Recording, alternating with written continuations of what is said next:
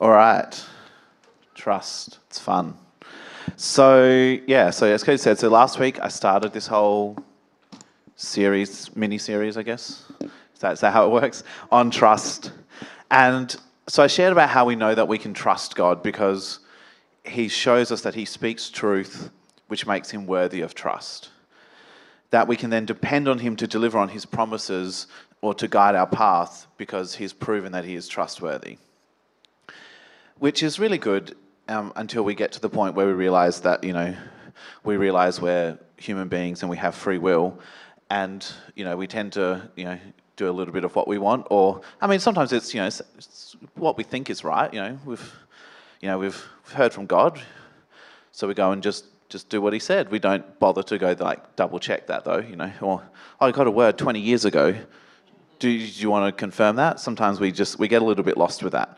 Um, and I know I've definitely had that happen before. Um, bit of a close call. I think I think I saved it in time though. But so as I was thinking about it, and it was a bit scary to think about. But it was about fifteen years ago. Um, and I just hate the fact that I can say fifteen years ago and. It wasn't like I was in primary school. Um, no, I was at um, I was at the Phenomena Youth Conference in Sydney, which was really good. Um, having a great time, you know, feeling spiritual, doing all those things. Um, and they were advertising for scholarships to go to C three College, and so, you know, in the mood, prayed about it, spoke to my leaders, got you know wisdom from people who I trusted, and I decided to apply and. Fortunately or unfortunately, I don't know, I didn't actually get the scholarship, but then they still offered me a place at college. And so, um, you know, that was about April one year. So then, you know, kind of January, February the next year, I packed up my life into the back of my little uh, car at the time, which was a Mazda M X six for you rev heads out there. It was so cool. Had a sunroof. Somehow I managed to fit a lot of stuff into the back of a very small car. And with Dad and I, we drove across the country. To Sydney and, you know, set up my life pretty well there, you know, transferred my job that I had with Coles. I had my car, I had a place to live, I was going to college, it was great. You know, after about a month though, of course, my car decided that it didn't like driving fourteen hundred kilometres across the country in summer. Um, look, maybe I should have, maybe there's something to do with, you know, maintenance in there as well, but pff, that's somebody else's problem now. Um, But, you know, it was fine because I'd made friends and more importantly, I'd made friends who had cars. Um, and, you know, so I organised lifts and, you know, I started doing life there and made great friendships, friendships that I've got to this day. I, you know, I learnt a lot. I leaned in hard to that college life. I was having a great time. I was, you know, doing as much as possible, probably too much. But, you know, doing the creative stream. So it's essentially... It's like going to gigs all the time, but it's always your friends playing in bands, but they're also all really good. So it's not just like, oh, cool, I'll come and watch you perform. But it's actually like, I want to be there. And so then I, you know, started getting involved and I played in the young adults band. I played in the kids band. There was a couple of third years who, you know, asked me to play in the senior recitals. It was all going great. I was like, yes, this is it. You know, got it all, got it all planned. Yep, what I'm going to do for mine. So I didn't really think about, like, by the time the year was up, I just assumed I would keep going. Um, didn't really stop at all. Just went, yep, sure, this is it. This is the new normal. Um, you know, it was kind of the plans were, do I come home for Christmas? How long do I come home for? That that was about as far as I got. Um, but then I got a call from Pastor Chris and Vicky. And so the interesting thing was that they had been praying about it. Um, which probably was something I should have done, but didn't. Um, and, you know, they definitely said, you know, God had told them something, and so he encouraged me to pray about it. So at that point I did. Um, unfortunately, what God told me was the same as what he told them. So I think there's a little bit of collusion happening there, but that's okay. But, you know, basically what God was telling me was that things weren't going to go the way that I was planning. You know, I was just going to keep doing, and he was like, no, that's not where I want you to go. It's where I wanted you to be, but it's not where I want you to stay.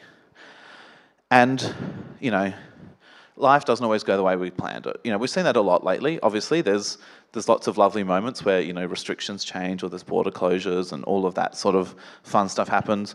But honestly, like, hasn't hasn't that always happened? Hasn't there always been things that don't go to plan, you know, your car breaks down or your battery goes flat or you get in an accident or maybe you hurt yourself or, you know, there's a relationship that breaks down or you lose your job or you didn't get the job you wanted or you get a bad test result or a diagnosis. Maybe you just really wanted to go out somewhere for lunch but that restaurant doesn't open on Mondays, you know. Maybe you were going somewhere and you had to take a detour and you were late. Maybe there was a water main that's broke or the power went out. You know, like, there's all sorts of things happen that ruin our plans. And sometimes they happen to us, sometimes they happen to other people, people we love. But, like, essentially life happens and we can't do anything about it. We can't control what actually happens. But we need to learn, how do we keep trusting God through that? When life has us asking the question, is God trustworthy? Is he faithful? We need to know, how do we respond to that? Because we can't control the situations that are making us ask that, but we can look at our reaction to it. So I guess the question is, what does it look like to trust God in the middle of this? And so, you know, some of our favourite friends in the Bible, you know, the Israelites, they were, some of them, sometimes they were really good at trusting God, sometimes they weren't so good at it. Um, And we see some really great pictures of that, especially throughout the Old Testament. But, you know, the other thing is, when all the things happen, you know, we often we want to have this reaction and we think we shouldn't. You know, we should just trust God and just be happy. But if we actually look at the Bible, especially like a lot of the Psalms, essentially it's angsty teen poetry. And so I think it's it's really important to read it and read it in the context of what it's telling us, that these are people who lived and walked with God, and this is their reaction to what happens in their life sometimes. And so I just want to read you a little bit of Psalm eighty-eight, because I think it's probably the perfect example. So it says, O Lord, God of my salvation, I cry out to you by day. I come to you at night. Now hear my prayer. Listen to my cry. For my life is full of troubles, and death draws near. I am as good as dead, like a strong man with no strength left.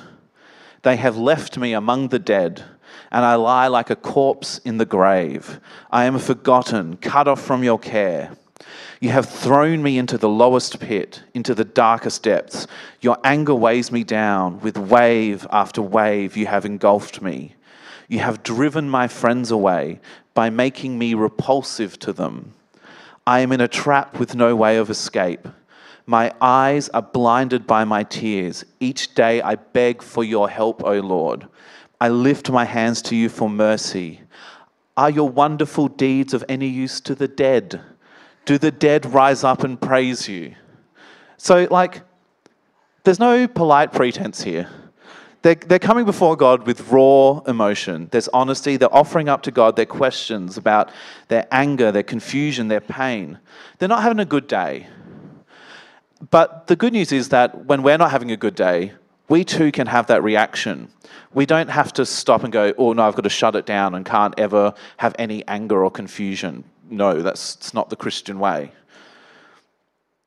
Because you can cry out to God and know you're not alone, that other people have been through those situations or something similar or worse. But it's about, how do we keep faith through those moments? How do we turn it around? And then if we look at the very next Psalm, um, Psalm eighty-nine, it actually shows us the journey of what our reaction needs to be out of that. So the start of it starts with, I will sing of the Lord's unfailing love forever. Young and old will hear of your faithfulness. Your unfailing love will last forever. Your faithfulness is, is as enduring as the heavens. The Lord said, I have made a covenant with David, my chosen servant. I have sworn this oath to him. I will establish your descendants as kings forever. They will sit on your throne from now until eternity. So out of the pit of despair, when everything is crumbling down around us, we're called to fix our eyes on God and remember and speak the promises he has made. You know, we're turning our eyes and saying, I will sing of the Lord's unfailing love forever. We're not just sitting in that, God, why me? But we're actually turning our eyes. And then the next psalm, it continues, and it's the only one that's titled a Psalm of Moses. So it's, again, it's that story. And he says, Lord, through all the generations, you have been our home. before the mountains were born, before you gave birth to the earth and the world, from beginning to end, you are God. It's another reminder that before even God's promise to David about, you know, that he would have established your descendants as kings forever, before Israel ever even had a king, God was Israel's king. He was calling them to remember that wherever they are, wherever they find themselves, whatever situation they're in, that God is still with them. But the Israelites need to be reminded of this a lot. Um, like we see so many examples of them losing trust and losing faith in God, especially in his promises, which is crazy when you think about some of the stories that happen. So, you know, They, Moses leads them out of slavery in Egypt. There's that beautiful moment of the Red Sea and them being escaping and it crushing their enemies. You think trust all-time high. Like, we literally just escaped slavery and God destroyed our enemies. Good. But what, what happens? They, they, they don't trust. They, they get stuck wandering around the desert because they don't trust. They spend forty years wandering around. And then, you know, we have these pictures of, you know, God provides manna from heaven for them every day. And so what do they do? They start stockpiling it, because what if he doesn't provide it tomorrow? Have you seen him? Have you seen what he does? He's constantly providing for them, but no, don't trust him. And then Exodus thirty-two, Moses goes up to speak to God on the mountain to get the Ten Commandments, and he takes a little bit too long, so the Israelites who are left decide to melt down all the gold jewelry and build a golden calf to worship instead. Like, these people, I don't know what to do with them, but the good news is it's not our job to do that. But then, you know, the promise, to go to the promised land, they even get there and they see these giants and they're like, oh, it's a bit too scary, God. You know, you've done all these other miracles for us, but I guess this is one step too far, and they just back away and run away. But then, like, fast forward and we get David. He trusted God, and what does he say when he's faced with a giant in Goliath? In First Samuel seventeen, he says, "You come against me with sword and spear and javelin, but I come against you in the name of the Lord Almighty, the God of the armies of Israel, whom you have defied." So David trusted God and considered God faithful, that he would live in those promises. And so then David's response was faithfulness to God, and he walked in that trust. And so that's why it's really interesting that God's covenant promise to David is that his line will be the line of faithful kings that will endure forever. And this faithful king that's going to come will be the source of trust and stability for others forever. And so you get this great promise and there's a period of peace, but then, you know, things go wrong again, and, you know, the kingdom crumbles, and it doesn't take long for the kings to start losing their trust in God. And it all starts falling apart, and they all start questioning again, is God trustworthy? Is he faithful? Because, you know, things didn't go the way I wanted all the time, essentially. But I think this is where it gets really interesting, because if we throw back to Pastor Chris's message a few weeks ago when he was talking about the Gospels and all those links between, you know, what happens in the Gospels and what happens in the past. So the, the New Testament starts Matthew one one. This is a record of the ancestors of Jesus the Messiah, a descendant of David and of Abraham. So at the start of the New Testament, it is literally telling us to have faith in how trustworthy God is, because the gospel writer is saying that Jesus is that promised king to come, who will unite all people to become part of Abraham's family, to fulfill the promise of David about being that line of rulers, fulfilling the promise to Abraham of blessing and descendants. So through Jesus, all the nations are invited into a trusting relationship with God. In other words, God's faithfulness to his people is accomplished through Jesus. And because God has shown himself through Jesus, we are then called to place our trust in Jesus. And we see that all through the New Testament. Despite these wonderful stories and there's all these obstacles that people have, they still have trust in Jesus. There's the Gentile centurion who appeals to Jesus to heal his servant, and he's like, oh, but I don't want you to come to my house. And Jesus is like, yeah, cool. So you, you trust that I'll do it? Cool, I don't need to come. Your faith has healed this person. Then there's the Jewish synagogue leader whose daughter was dying, and they're all trying to get there, and Jesus is like, she's alive. Like, and he tells her to wake up, and he's like, it's the faith. And then there's the woman who was deemed, you know, with the issue of blood, who's following around in the crowd and grabs his robe. And Jesus, like, who has touched me? And it was like, it is your faith that has healed you. And then there's the blind men who actually see Jesus as this king, as this promised king. In Matthew nine twenty-seven, it says, after Jesus left the girl's home, two blind men followed along behind him shouting, Son of David, have mercy on us. They went right into the house where he was staying, and Jesus asked them, do you believe I can make you see? Yes, Lord, they told him, we do.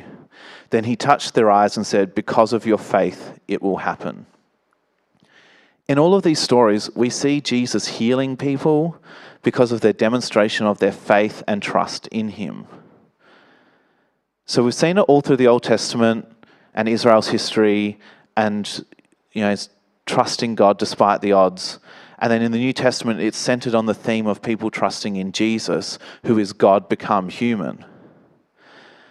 Now, I know, like, it's a bit of a stretch to, you know, trust Jesus if you don't know Jesus. So that's that's an important step we need to do. So if you're online and that's not a relationship you have, if you don't know Jesus, there'll be the raise hand button in chat, and you can just press that, and one of our team will pray with you and teach you how to walk with Jesus. And if you're here and you want that after the service, there'll be people down the front. I'll be down the front here, and we're happy to talk with you and pray you through that, because it's so important to have that knowledge of who Jesus is, so then we can have that trust and have those promises and walk in that faith. Because when we're having issues with trust, or we're doubting, or even before we get into those moments sometimes, or, you know, when we're in the middle of it, like, it's really important that we need to take action. We need to ask ourselves a question, maybe preemptively, of, like, what are the fears or doubts that are inside us that are holding us back from trusting God?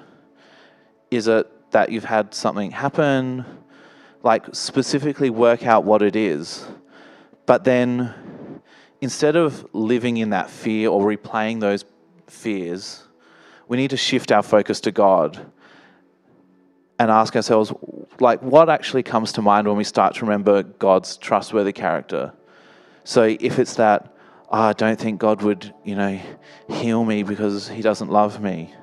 No, God is compassionate. God is loyal in his love.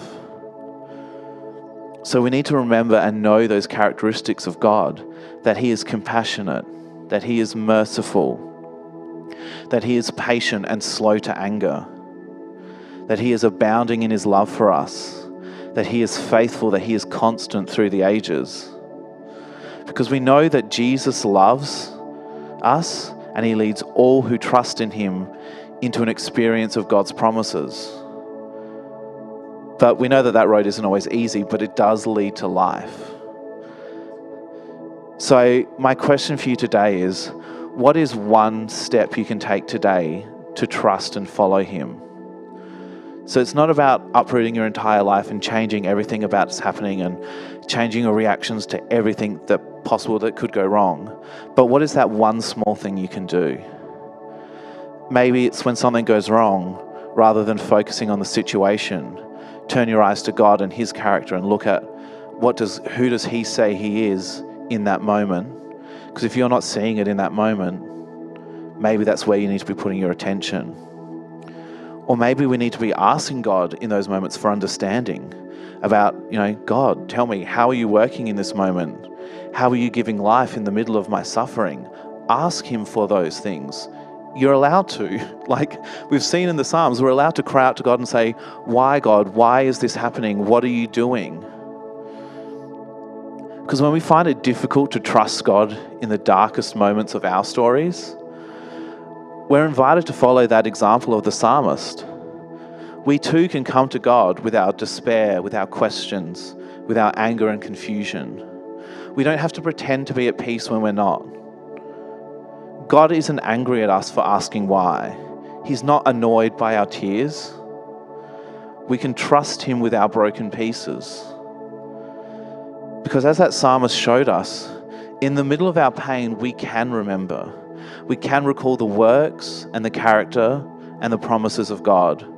We can trace his faithfulness in our lives, and we can remember how he has been trustworthy a reliable, steadfast, and unchanging rock. And in these Psalms, we see that crying out is an example of trust.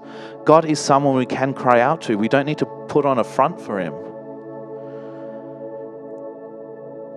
For the for the psalmist, their hope was in this promised future king. But we've seen that promise come.